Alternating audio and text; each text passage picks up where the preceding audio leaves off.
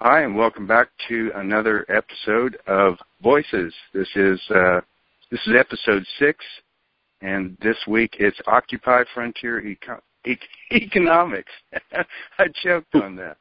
Uh, we've uh, we've got our guest uh, Brian Oxted. Can you say hi for me, Brian? And hello. and uh, John Tamny. Uh, and uh, can you guys give me a real quick introduction. Uh, uh, Brian first, I guess. Sure. Um, I'm a professor of economics. Uh, I speak and write on the ideas of liberty and economic freedom, and um, I've been doing that for the past 15 years. John, can we can and, we get a quick? And Sure. I'm a political economy editor at Forbes and editor of Real Clear Markets. And I'm a, the author of two books. Uh, last year was is called Popular Economics, or it is called that, and I've got one coming out in May called Who Needs the Fed. So I'm excited to be on your show today. Yeah. Uh, well, we uh, we'll have links up uh, to a lot of these things as we go through here. And guys, at the end of the show, if you hear us run across anything, make sure I get it linked. We'll want to get linked back to uh, uh, you guys' pages too.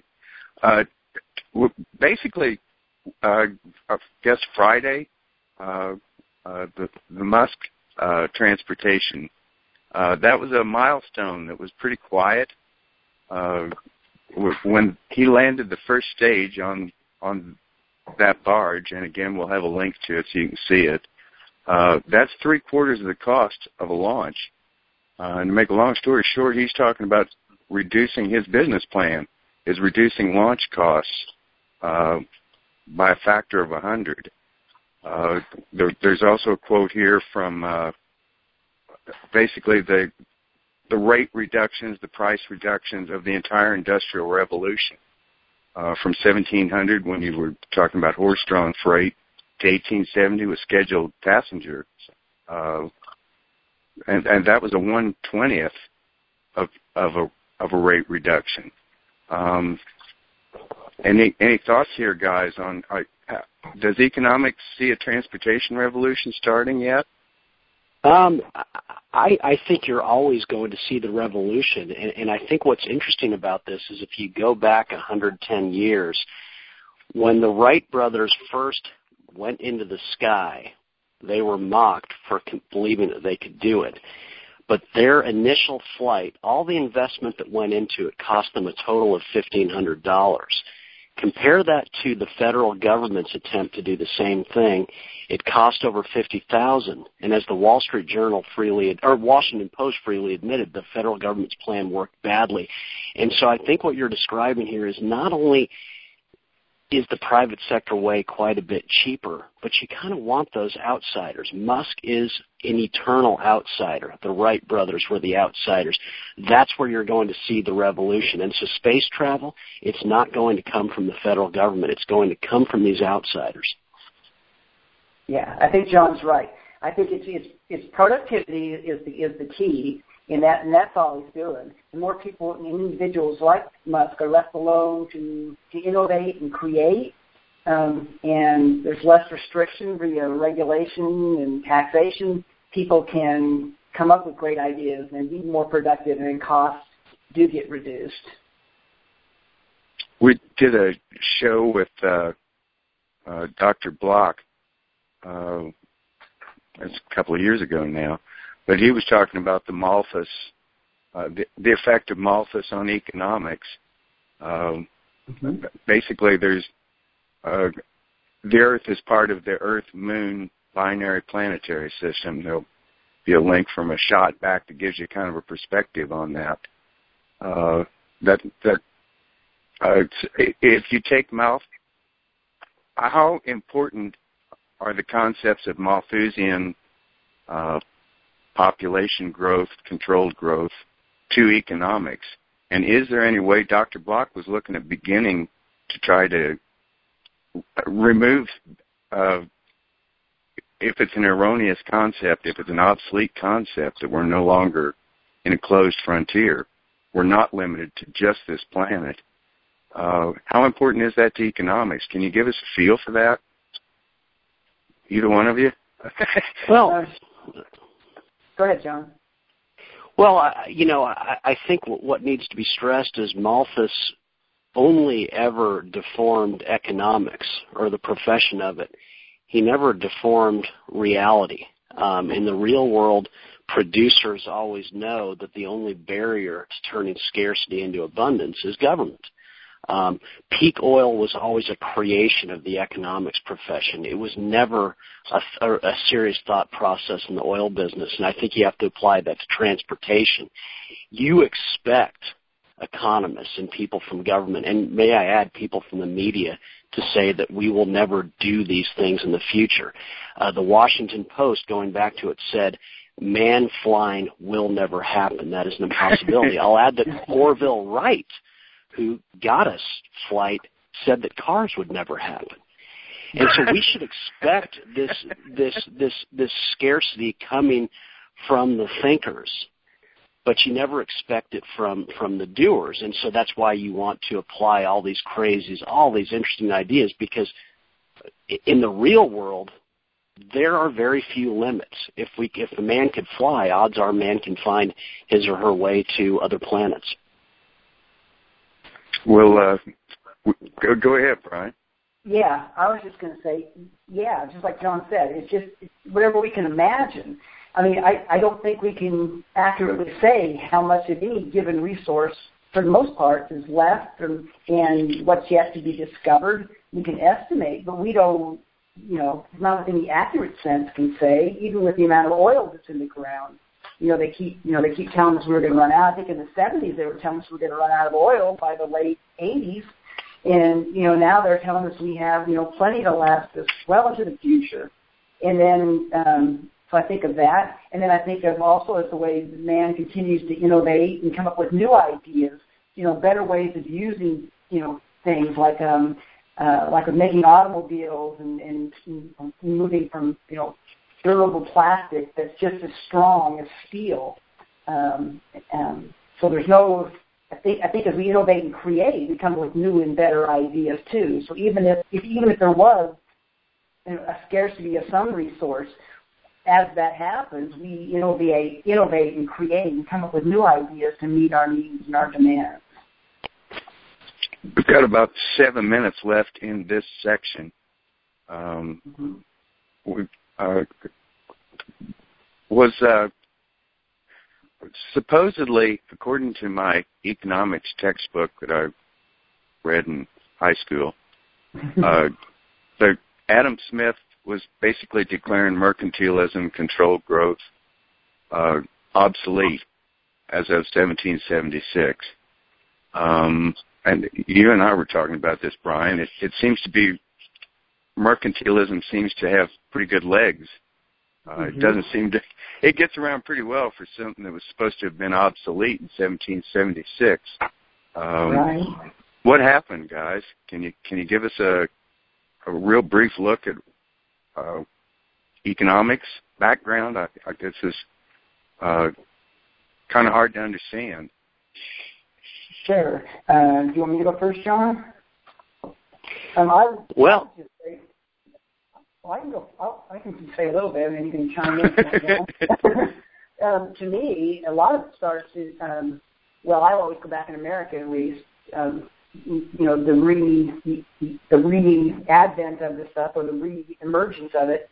To me, always starts around the, the time of, of around Abraham Lincoln, around 1865, where we see um, the state being more and more connected with big business once again, at least in America um, with the you know Lincoln and the railroads, and then you know moving forward up until you know 19 you know 13 with the you know the, the, the Fed and the, in, the the income tax starting up.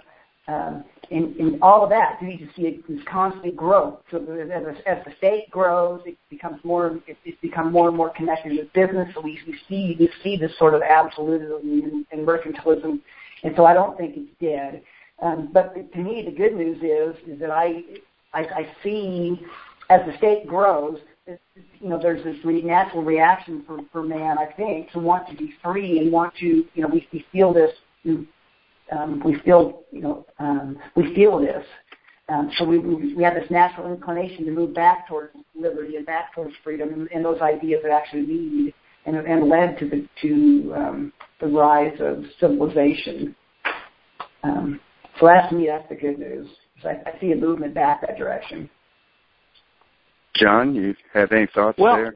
Um, I would say again that I think a lot of this, whether it be Malthusianism or, or peak oil and different things like that, I think they tend to spring from government and or people close to it. Um, let's face it, there's always going to be some business looking to protect its interests through government.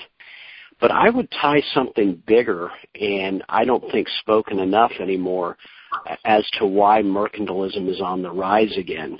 Um, I would say it's not because trade's not fair. Trade by definition is fair.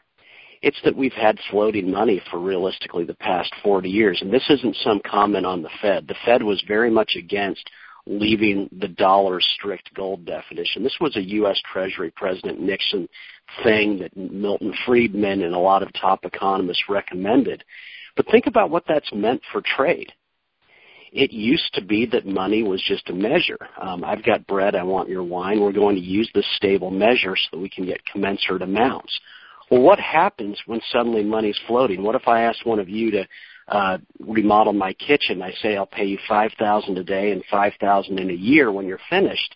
You know, the dollar could be devalued quite a bit during that time, and what was an equal exchange became very unequal. And so, is it any surprise that since 1971, trade disputes and lots of anti-trade rhetoric has sprung up? Well, I think it's logical. Money began. Adam Smith got it right. It was a throwaway statement for Adam Smith when he said the sole purpose of money is to circulate consumable goods. It's a measure. That's it's nothing else. But in in modern times, it's become a very unreliable measure, and as a result, trade is much less equal than it used to be. And so I think if you if you fix money, I think the mercantilism is a symptom of lousy money. Stabilize money, and that could be through treasury, through private money, you name it. I think you see a big decline in a lot of this mercantilistic talk. There's a lot of people have, are, are faulting capitalism, uh, and they're not catching the distinction. Our, a lot of our listeners are have heard us talk about uh, Carroll Quigley, Tragedy and Hope. Uh, he mm-hmm. termed it the capitalism, uh, capitalism, and then another stage after that was monopoly capitalism. Um, real quickly, in two or three minutes, uh, can we describe monopoly capitalism? What do we expect to see? Is that mercantilism? Is that the same thing as colonialism? Um, there's a lot to do in three minutes, but give it a shot, guys. Well, yeah, I would say there is no free market. Um, so yeah, so you can't you can't blame the, the free market for anything today. So when anybody, whenever anybody on the media or in, in politics blames the market, um, really they're blaming you know government control and regulation and all these things that manipulate the market because there's no free market. So yeah, um, you know monopoly you know, competition, it's any time the state is heavily connected with those industries in the market, I think, and control the market. So yeah, which is maybe still another way of what you're talking about with the with the mercantilism or the or cronyism. It's what we typically hear it called today, crony capitalism. And that to me is, is what it is. John? Well, you know, I, I always want to be a, a, an optimist about w- what's happening. Um, is it perfect right now? Are all markets free? Uh, of course they aren't. But um, you know, you look around at the dynamic parts of the U.S. economy. Just about every business in Silicon Valley fails. Uh, that to me is a fairly powerful sign of a very free and healthy market. Um, you look at where the failure is disallowed, and you see a lot of uh, of bad times. You look at D- Detroit a hundred years ago was defined by 2,000 plus car companies that just about every single one of them failed, and it thrived as a result. The failure is the source of, of the advance. Uh, businesses aren't allowed to fail in Detroit today, and, and you see the the results. Um, I think even if you looked at New York, um, if you look at the financial system, it's been defined by constant failure until the last 10, 15 years. And look at what we've gotten from that. We're seeing that uh, jobs are growing very slowly on Wall Street, and to the extent that they're growing, it's a lot of uh, what you'd call uh, facilitation stuff, um, uh, compliance jobs, and everything. And so I, I think we've got to look for the positives. It's it's where free markets don't exist in our economy. Things are pretty bad, but you see a lot of dynamic parts of the U.S. economy that are almost totally free market, and and the results are fairly positive. And I think that's We've, good, John, because that's the juxtaposition. We can we can see the two, we can compare the two, and see what actually leads to prosperity and, and wealth and, and and good things happening. The fact that you know most of those um, businesses in Silicon Valley fail, um, it, it, it, it's a bad thing if it's you, but it's actually a good thing because then resources and all those you know the, it, it means the market is moving and and, and it's um, um, is vibrant. So that's a good, it's a good thing let's let's uh, if we can in the next uh, 14 minutes, uh, we'll take a look at uh, an economist named Josiah Warren, and we'll have a link up to his work. Uh, uh, but basically, they decided to have an experiment called New Harmony. Uh, Robert Owen was involved with that. Um, the point to us talking about Malthusian influences that are sometimes hard to back back out. Uh, when New Harmony was created, it had, it was still a frontier uh, ten years before. Somebody just chimed in. Hello, who's hi, there? Hi, it's David. Hey, David. We're kind of underway. We're 14 minutes in. We were just talking about New Harmony and Josiah Warren, um, or hopefully we're going to talk about it in a minute. Basically, it was a the the frontier had only officially closed in Indiana for less than 10 years before. So why right. do we have uh, why, do we have Warren Josiah Warren and very interesting man. can somebody uh, can talk about New Harmony and all of the different things that were basically, I guess, based on Malthusian uh, concepts. Malthus was still alive at that point. Uh, why would you do that on an open frontier, and how successful was it? Short answer, not very. Short, yeah, short answer, not very. Not very successful. Not very successful. And I think it's, it's, it's because of those ideas that are rooted in um, um, collectivism, in that um, um, um, it stifles um, individuality and creativity and incentive, incentive to be productive. And I mentioned earlier to you uh, a conversation we had before we got on the air that I think you can, you know, there's there's all kinds of examples that could have looked at before before um, Josiah Warren and Owen even un- underwent this experiment. And, and one was Plymouth Colony for the first two and a half years was, was very similar in that they were going to all work together and live off, you know, equally off of the produce. And it didn't work very well. People were dying. And they were on the verge of, you know, collapse. And then they privatized everything, and all of a sudden that's when it took off. So I think they could have learned a lot from that, and there's others too. But um, but, but I think that's the great failure was just thinking that somehow everybody living collectively together with um, was going to somehow work. John, do you have any any thoughts on uh, on the New Harmony experiment? Well, I think anytime there, there's an experiment like this in which in which actions are seemingly going to be controlled a bit. It's uh, it's usually not going to end right. Um, at risk of sounding like an anarchist, I think there's something to the idea that in our daily lives we basically govern ourselves. Most of our lives involve very little control, and so that's where some of my skepticism would creep in about anything like that. Mm-hmm. Wasn't there some conclusions that uh, Warren came out of that uh, period with, uh, that experience with, that he articulated later. Um, I remember reading, this is David, I remember reading some yeah. information of him pointing to the necessity of individualism. Uh, would be a key of his response to it? I would, I would say yes. Um, that's what that was probably the key. What he he got out of it that he realized, um, and that's kind of what I was trying to get at, um, what I was saying that um, he he found that to be true that individuality individuals were stifled in this, and that um, um, that they needed to be um, free to be able to seek their own means and their own best way of living, and um, and, and that included private ownership of, um, of property. Why is that important? Individualism important in an economic system? Uh, you want to take that, John, or do you want me to? Um, well, yeah. To, to me, individualism is just is is the mere basic of it. It's it's the basics of a growing or advancing economic system. Let's face it. Adam Smith was very clear. A stationary economy is a capital repellent. And so without individualism, you as a rule have a stationary economy simply because entrepreneurs always look nuts at the time. Let's face it, Silicon Valley is littered with VCs that turned down Google, that turned down Apple, that turned down Facebook. The list is long.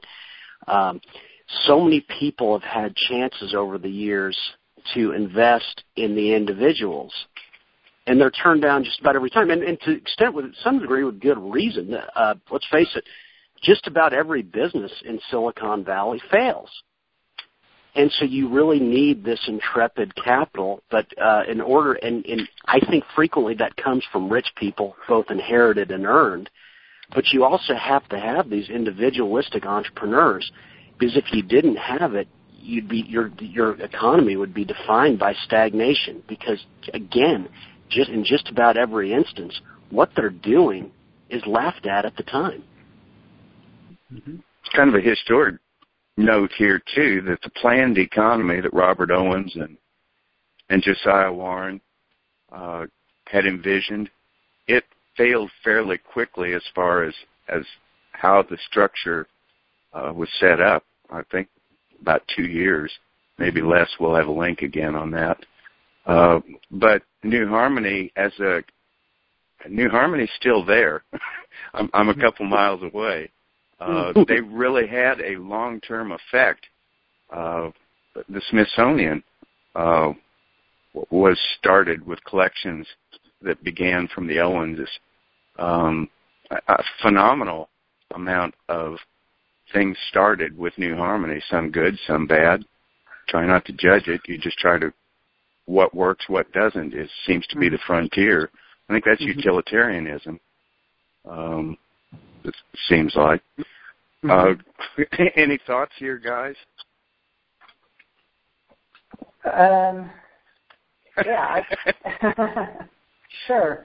Um, yeah, I think um, um, Josiah Warren, when he left, he eventually started another um, kind of um, collectivist community, but it was based on you know, the individual, and, and, um, and he experienced a little more success. Well, he started the Time Shop, I think, first, which was um, an idea that you could have a shop based on just cost and cost um, plus the limited price, which is basically just a slight increase to cover the cost of labor.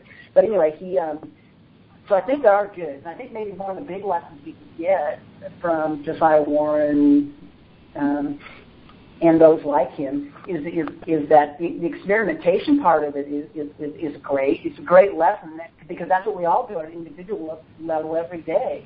You know, we we try things, and as we are successful, we move that direction. And as we're less successful, we move away from those things.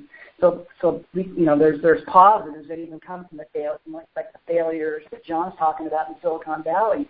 Um, there's there's always positives that come from that that we can gain and we learn. You know, that's what that's what we are, right? We're learning um, animals, so we, we learn from these. We build upon those failures um, toward greater success. And he even had more success in, in his um, second venture, uh, which I believe was in New York, and which is now Brenton, Brentonwood. But, it, but but anyway, that was built more on private property. It still experienced failure, but at least they had they moved towards you know private property and individualism, and I think Josiah Warren, many people consider him the first, you know, American anarchist. Um, um, and, and those things are good. Lead us to, you know, learn and grow. And his idea of pricing, I think, was off because he related prices with labor, connected pricing with labor, but that's another topic. It seems to be ignoring that there is any worth to capital. The capital doesn't seem to be getting a share there. Um, I, and that's just a layman's observation, but it, I hear later from that same dynamic. It seems like you hear a differentiation between earned and unearned income, like mm-hmm. someone who's trying to herd up a capital fund and keep it from being dissolved or dissipated isn't doing work. Um, can somebody throw something in here? I'm drowning. I'm in over my head, guys, but kind of a theory here. Is this back to we're blaming capitalism for what monopoly capitalism is trying to do? Only some people get capital? Do you want to go, John? Mm. Yeah, well, you know, um, I think Keynes made a good point. He didn't. He didn't have all bad points. Um, he always said that uh, I hate to go back to money, but he said when money's bad, um, capitalism is discredited. And so, I think there's something something going on with that. But um, overall, you cannot blame capital. Capital is the source of the experimentation that moves us forward. I I like what George Gilder always says. It's the it's the leap, not the look, that generates the pr- crucial information. And so the U.S. was kind of founded in, in a fun way. Each state uh, could conduct experiments that would be uh, local to that state, and we could take the good and bad from one another. And then, let's face it, the more capital you have, the more experimentation you have. Because let's face it, most experiments fail. And I think that's what Brian touched on is, is at least we got the crucial information from this experiment. And so you just want a lot more of it. And, and for me, this goes back to why I say one of the most stimulative things we could do in society today is to get rid of the estate tax altogether. It's the super, super rich who have the money that are willing to lose, and that's the most crucial wealth of all. For me, I have to invest in index funds, but the rich can take, can experiment on the crazy ideas.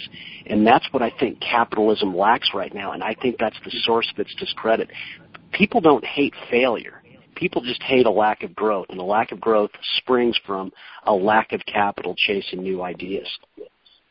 Yeah. And you have to have the growth. Can somebody touch on that too? I mean, there are twice as many people alive right now as there were in 1969 when the first uh, moon launch went up. Uh, so if if we haven't in, increased the supply of world uh, by two then we haven't kept up per capita. Can somebody, uh, anybody have any thoughts there? About two minutes. Well, well, I'll go quickly, and then maybe John, if he wants, to even chime in. I think John, you know, was tying in with what you said earlier with um, you know having all this capital. Um, they can invest in the crazy ideas, like maybe like Musk, like you were talking about at the beginning of the show, and, and you know, in, in space exploration and the possibility of maybe there being something out there that can add value to us that maybe the rest of us don't have the money to to go and explore and and, and take that sort of a risk. So I think that's great. And then also your question I think goes back to what we were talking about early earlier in that um, you know, who knows what the supply of resources are and what we need, and with innovation and creativity we can come up with. So the fact that population has doubled, that the oil hasn't, I don't see as a problem because we just, as as we don't maybe have a, as we create and innovate, we come up with new and better products, new and better ideas to meet our needs and our demands. Yeah, I mean, it needs to be stressed always that that failure doesn't discredit capitalism. What discredits capitalism is a lack of growth. And so we can focus on the crony aspects of it, but I say again, we're mostly looking at a free economy, and I think the focus has to be on why aren't people investing more? Why isn't there more investment chasing the ideas of tomorrow? And to me, I would go back to we've had an unstable dollar that's made it far more risky to do that. And plus, there's there is to some degree an attack on wealth in this country. People accept that there should be an estate tax. I say there shouldn't. People accept in this odd way that the rich whether they've earned it or not, that, that they should they owe the most in taxes. I say I want the rich to pay zero because they'll they'll fund the craziest investments. Once you do that, I think people are loving capitalism again. People are frustrated right now. There's just not enough of it. Not that there's too much of it. Isn't there another problem too than that? Uh, as um, Warren pointed out, the importance of the individual. Uh, that we don't have a way for the common uh, man and woman to be able to participate. Isn't that an issue as well? Um, I don't. I, if we're talking about the United States, I don't think that's necessarily a problem. I, I mean, I think I think we have to remind ourselves that the world's poorest would give anything to live and work in the United States, and that's a pretty strong endorsement that the U.S. isn't where poverty festers; it's where it's cured. Uh, this is where people see their incomes go up, and it and it horrifies me when I see people from our side, no one here, saying that income in the U.S. has stagnated over the last 30 years. Well, if true, then markets are really, really stupid because during that time we've seen an enormous influx of foreigners wanting to get in on what is so great about the United States. And so I, go again back to the basic truth that you free. We we just haven't had enough capitalism. Um, too much uh, too much investment has been bottled up by a variety of government errors. If you unleash that. Um, you solve a lot of problems, and, and certainly capitalism is elevated to its genius place.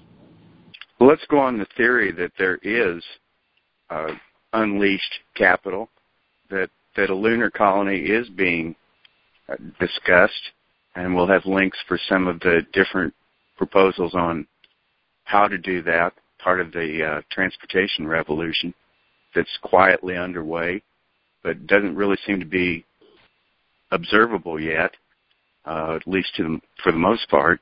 Um, if, assuming we have a new New Harmony, and we'll put it on the North Pole, like Musk is talking about, of of the of the moon. Um, what advice do we have for someone starting a colony, guys? Uh, this is basic economics.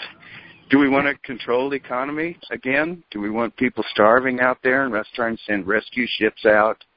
Um, what are, is anybody thinking about this? uh, what, are, what are your thoughts, guys? I to me that's it, it, it's interesting because I don't even know what it would look like, you know, for for Musk to start a colony on the moon and you know how would that be organized? I mean, there's there's so many variables to me that it's hard to even get my mind around. But I would, you know, certainly just hypothetically thinking about it, I think it's got to be built upon the ideas that have led to, you know, if it was even you know, possible. It would be it would have to be something that would lead to the ideas, you know, that led to, you know, um, um, civilization. You know, the ideas of individual individualism and limited government and you know free money, um, uh, sound money. Um, you know, built upon those ideas. I, I, you know, it, it has to be. But again, it's so it's so it's, the idea seems so odd probably to us that it's hard to imagine how that would even transform or take place. Because if if, he, if Musk is the one funding it and it's his his station, um, basically it's his property, um, right? He's the first one who's landed there. No one can lay. You know, if we go back to John Locke, um, you know, the person who mixes his labor with the land and creates the product, that product then becomes an extension of self and is their property. So the property would be, in essence, would be Musk's so it would be his. Um, and, and then, then if it's his property, he gets to dictate how that property is used. Um, and then I guess suppose we could sell it um, to people who want to invest, and then you have a dispersion of property rights and ownership. Um, so I guess what happens something like that. John. um, yeah, you know, it's it's, it's I, I kind of uh, would mimic Brian here a little bit. It's it's it's Musk's property, but so I guess the first thing would be to say, hey, congratulations and thank you for experimenting like this. We're going to learn so much from exactly this. So that's the first thing. I would then say, without presuming to tell you what to do with your money and property, how interesting if you decided to make it a free for all. If somehow you put the property in this new colony up for sale so that people had a rooting interest in it because they own it, but then let it go from there. Kind of go for this anar- anarchist co- concept. Let's see what springs from people being free to do to do whatever they want. Um, I want to see that result. Think how much smarter we in the world will, will be after the fact. I say this, but then I look at a place like Hong Kong and I think, okay, well that was kind of a free place. It clearly succeeded, yet there's still North Korea. So um, I'd like to think that a that a, a Musk concept would really teach the world, but I don't know anymore. Yeah. How do we have colonies without colonialism? Uh, basically, these these earliest professional economists. Malthus worked for East India Company, and guys, that's about as colonial as it gets. Uh, Bentham was he also one of uh, th- their employees? Um, help me out here, y'all. Again, I'm in over my head, but it seems like there's a seems like part of the mysterious why did we leave market solutions for back to controlled growth is well there were some guys making a buck off of it. Any thoughts? Well, at least in those examples, well, at least in you know when you say that, at least in those examples, you know if those guys are connected to. I don't know if there's a problem being connected to the, the capital. Um, it's, it's it's a problem maybe then it's being connected to the also to the state at the same time and then then being able to manipulate and control it where it's not free to function and move. To me, that would be a bigger issue. I don't know um, that just by the fact that um, um, that I have these ideas and um, that I'm going to influence and move it in a way that's negative. Um, if as long as it's free to function and move, then if someone has a better idea, it would win out.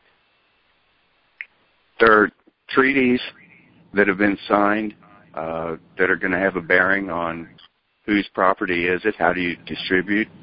Um, one of the key changes that came through the Malthusian effort was uh, redistribution of wealth. Uh, we've seen a redistribution of wealth, and it's toward the wealthy. Um, so what we need is wealth creation here. That's what we're talking about. The opposite of austerity. Uh, John, what do you think?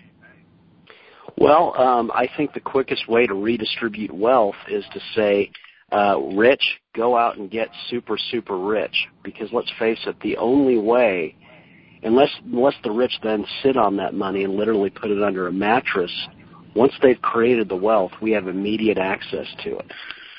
And the only way for the rich to get richer is for them to then find entrepreneurs to match that wealth with. And so the answer's got to be look, if, if you're going to give me a, a nirvana to create, um, I'm going to kind of say, let's make it a free for all. But to the extent that you pay taxes at all, um, that tax rate goes to zero if you're creating or bringing a lot of wealth to the area, because that is the source of the experimentation and the redistribution. That's the quickest way to redistribute it is to leave it in the hands of those who have it. So are you saying that uh, a trickle down is inevitable in that kind of a situation, and uh, that's not it's not voodoo? Ah, uh, yeah. I mean, to me, I've always thought that trickle down is a tautology. I'm sorry. Let's just uh, Brian's familiar with this, but let's look at Paris Hilton. You know, she's worth what lots, many millions of dollars. She earns millions of dollars a year. She can't spend it all. And so if she puts it in the bank, banks don't just take the money in and pay for the deposits to stare lovingly at her wealth. They lend it out to people who need it, who are, are have a fraction of the wealth that she does. She puts it in the stock market. It goes to businesses looking to grow. Private equity or venture capital, she's helping to turn around businesses about to die or a future Google or Microsoft. When the rich get to hold on to their wealth, by definition, it's redistributed to the rest of us. And the beauty is, if in fact they get richer, boy, we've seen something really spectacular. That means that the super rich have found the entrepreneurs of tomorrow. And you see it all the time. Silicon Valley was a creation of Rockefeller, Vanderbilt, and Phipps money. The aviation industry was a creation in many ways of Howard Hughes, who came out to Los Angeles with a big pile of money that he inherited Uber is a creation of Jeff Bezos. ESPN was a creation of Getty oil money, an inheritance. And so you look at that, boy, keep that in the hands of the rich. That's how you redistribute it. Yeah, I would say, John, I think that's great, John. The money in the hands of the rich are being redistributed to the rich. If it's via the free market moving, I think that that's perfect. All those great things that John just talked about happen. Um, the, the problem, I think, is a lot of uh, you know, big business and get, gets attached to what we were talking about earlier, which they get attached and use government to stifle competition and use it more as protectionism to direct wealth to them and, or to help their business, you know, survive, getting a bailout or whatever. Um, well, that that's precisely why you want to keep it in the hands of the rich because that's the most certain way that you're going to get capital to the businesses that are going to knock the big ones off of their perch. It mm-hmm. happens invariably. We've seen it time after time. All of everyone on here today is familiar with what John Kenneth Galbraith said about GM. He said if we don't restrain it, this was in the 1960s, it's going to soon enough uh, be the whole automobile uh, market. Well, you know, in 2008, it crawled to the taxpayer and got a bailout. And so what you see time after time is if you're if people are worried about big business, the quickest way to knock it off its perch is to reduce estate taxes to zero and reduce, taxes on the rich because that's the source of the capital that's going to fund that which knocks them off of their perches. And back to reality here, guys. Instead of just being a theoretical problem, we've just seen in the last week uh, the Panama leaks of of the beginning to get an idea of how big of a hidden economy there is for tax purposes. Um, so it's not a question so much of should we let the rich control their money. It's the reality is yes, the rich are going to control their money. They always have historically. What's the most efficient way that everybody can use that? And in a, in a growth economy, wealth creation, how do we maximize that? We've got about three minutes left to, to give our advice for the new New Harmony. Um, what are we going to do with this lunar colony, guys? well, let's hope the lunar colony is a tax haven uh, like some of these other are, others are. You know, let's face Ooh, it. That's uh, a good one. you know, uh, yeah. I, I've always felt that the U.S. was sort of a big national enterprise zone, but let's make these things even more that way. That you bring your bring your wealth here, um, it's not going to be taxed. And let's face it, when it goes to Panama or these tax havens, it doesn't sit there. They don't take in those deposits and stare at them lovingly.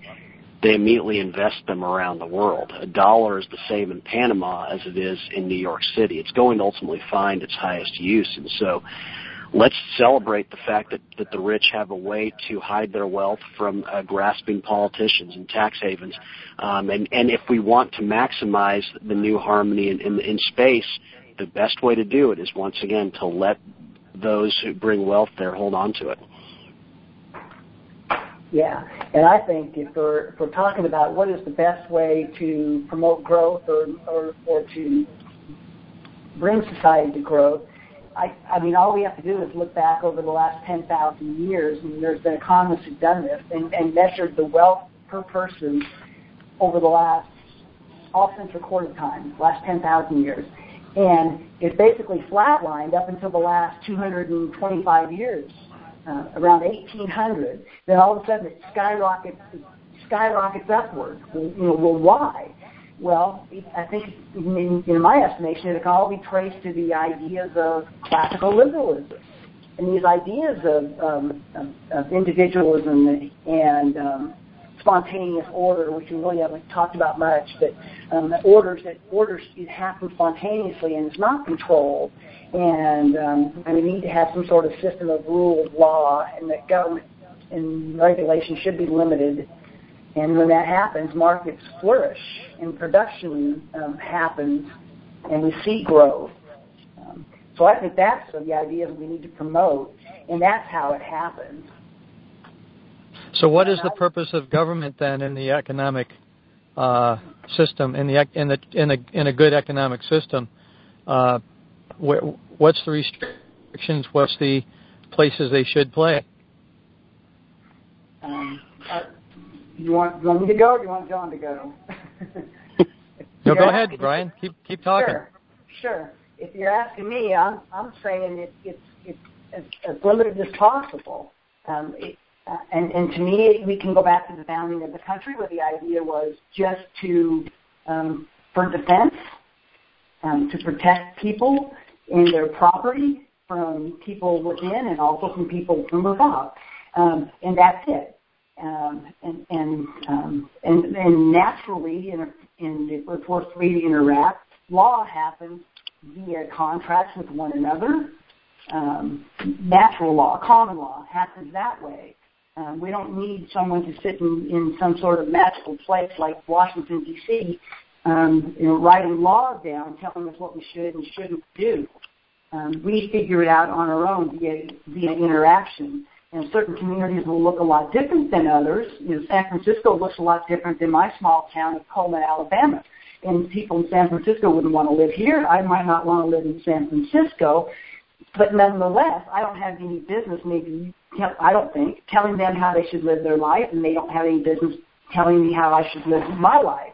And um, I can live and you know and, and engage in transactions, and, and as long as none of us, neither one of us, are hurting each other or each other's property, we should be free to um, um, interact.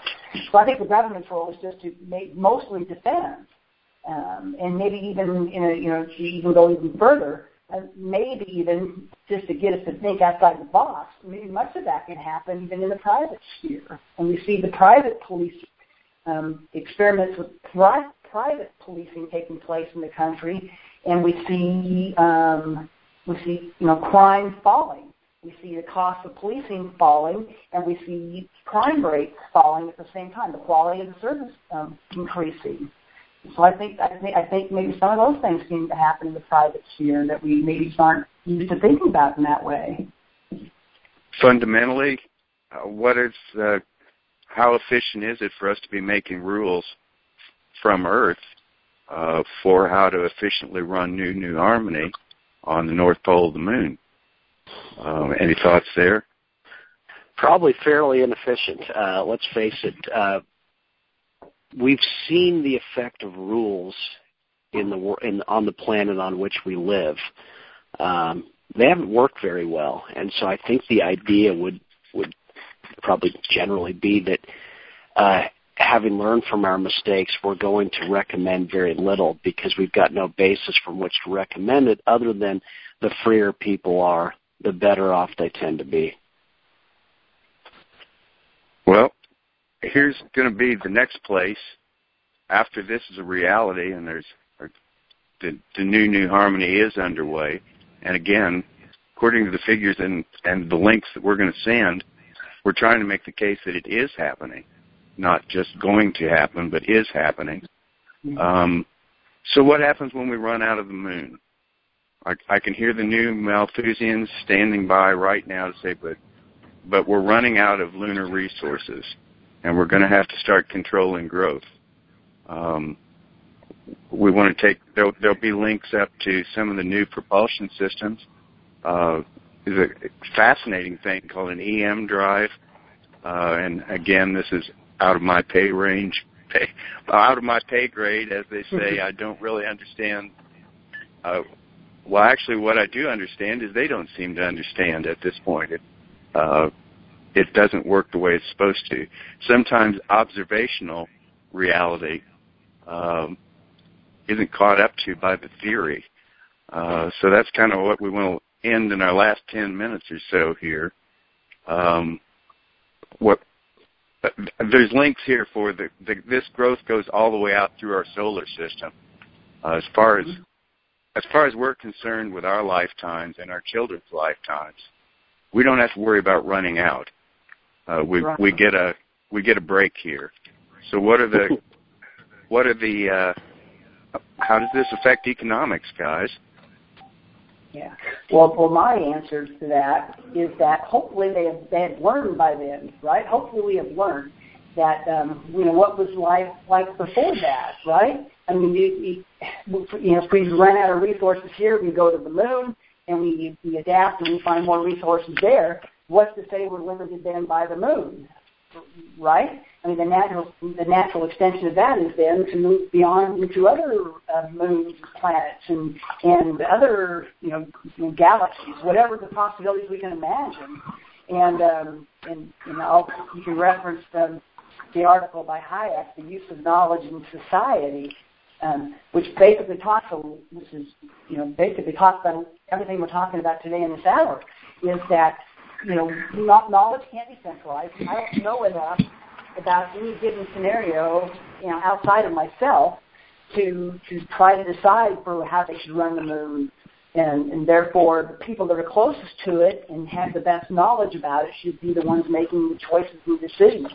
And I, I think when we get that far, hopefully, like I said, they've, they've learned that you know the, the, the possibilities are infinite, and we and they'll have also maybe have also started exploration in other places as well, so they'll already even maybe even understand it.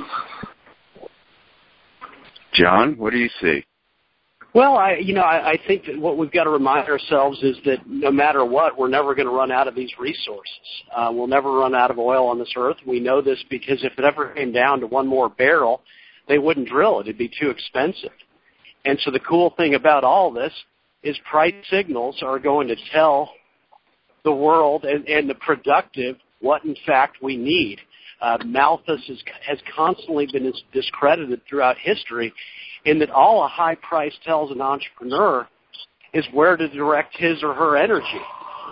And so I'm excited about this. If, if you can promise me we're going to run out of the resources we have in the U.S. and on the moon, I can't wait to see what entrepreneurs come up with to fix that problem because that's what capitalism is all about. It's just turning scarcity into abundance and finding new ways to serve our needs. What a beautiful thing if we run out of this stuff. Uh, the the EM drive that I just touched on. Uh, again, there'll be links up for these different things we're talking about, so people can kind of get a look at this for themselves uh, the EM drive is supposed to shorten the trip out to Mars, which is another planetary system, just like Earth, Moon is one planetary system. One way of looking at it, a binary planetary system is what the EU calls it. Um, that's a 70-day trip, uh, is what they're looking at now uh, for the EM drive. So all of those resources are now uh, basically within within reach. Uh, and farther out than that, we'll have a link to asteroid mining. Um, we're, we're seeing Liechtenstein or Luxembourg, I've forgotten which one, uh, is talking about an asteroid mining program. It's cheaper to move. Liechtenstein. Yeah. Um, that goes along with our. That capital is moving. Uh, are the economics people tracking? Are you what you guys are watching economics better than us. What do you see there as far as how well they're keeping up with this frontier that's underway? Well, I kind of get the feeling now there's not a lot of interest, but that's maybe not abnormal. Um, just you wait until Bezos or Musk really achieve something big in terms of space travel and watch how the capital chasing after the opportunity there grows. But thank goodness we've got these billionaires pursuing it right now because their successes and more importantly their failures are going to be the source of a lot of big investment as they develop the information that we need that we need as a way of finding out if any of this makes sense. Bringing it full circle. Sorry, I was just going to say, bringing it full circle. I think one of the things that's come out of this hour is an understanding that what Malthus was saying is just not correct, and that an, an economic uh, resurgence can be possible if we get out of the of the box that says that there is a limit, and realize that we can go beyond uh, because the uh, basic uh, uh, theoretical structure uh, points to the fact that we have the ability to grow. Is that correct? Absolutely. 100% correct. Yeah. And I think um, I'll just point out real quick. I'll just point out real quick, just for your listeners, and you guys probably already aware that Malthusianism, um, um, the idea that we're going to run out of food and we can't feed everybody, um, was um, even incorrect for the day and age in which he lived. Um, if he was, if he had access to the data and, and information about how much food was being produced and the people that, that it could feed, um, it, it, it there was plenty of food even in, in his day and age. So, you know, uh, so it, it was wrong even then. He just didn't know it because he didn't have access to the information like we do today with the internet and quick access to find information and data. And bear in mind that the, the internet is a communications revolution that was part of the first space transportation revolution. One of the first things you could move was information. Um, first commercial satellites were communication satellites. This signal will be transferred through satellites. Um, we are using that space frontier as we speak. We've got about four minutes left. Uh, in that last four minutes, seemed like the one thing that Josiah Warren took away from New Harmony was it's all about individualism. Um, in our last last couple minutes, each of you, what are your thoughts on individualism?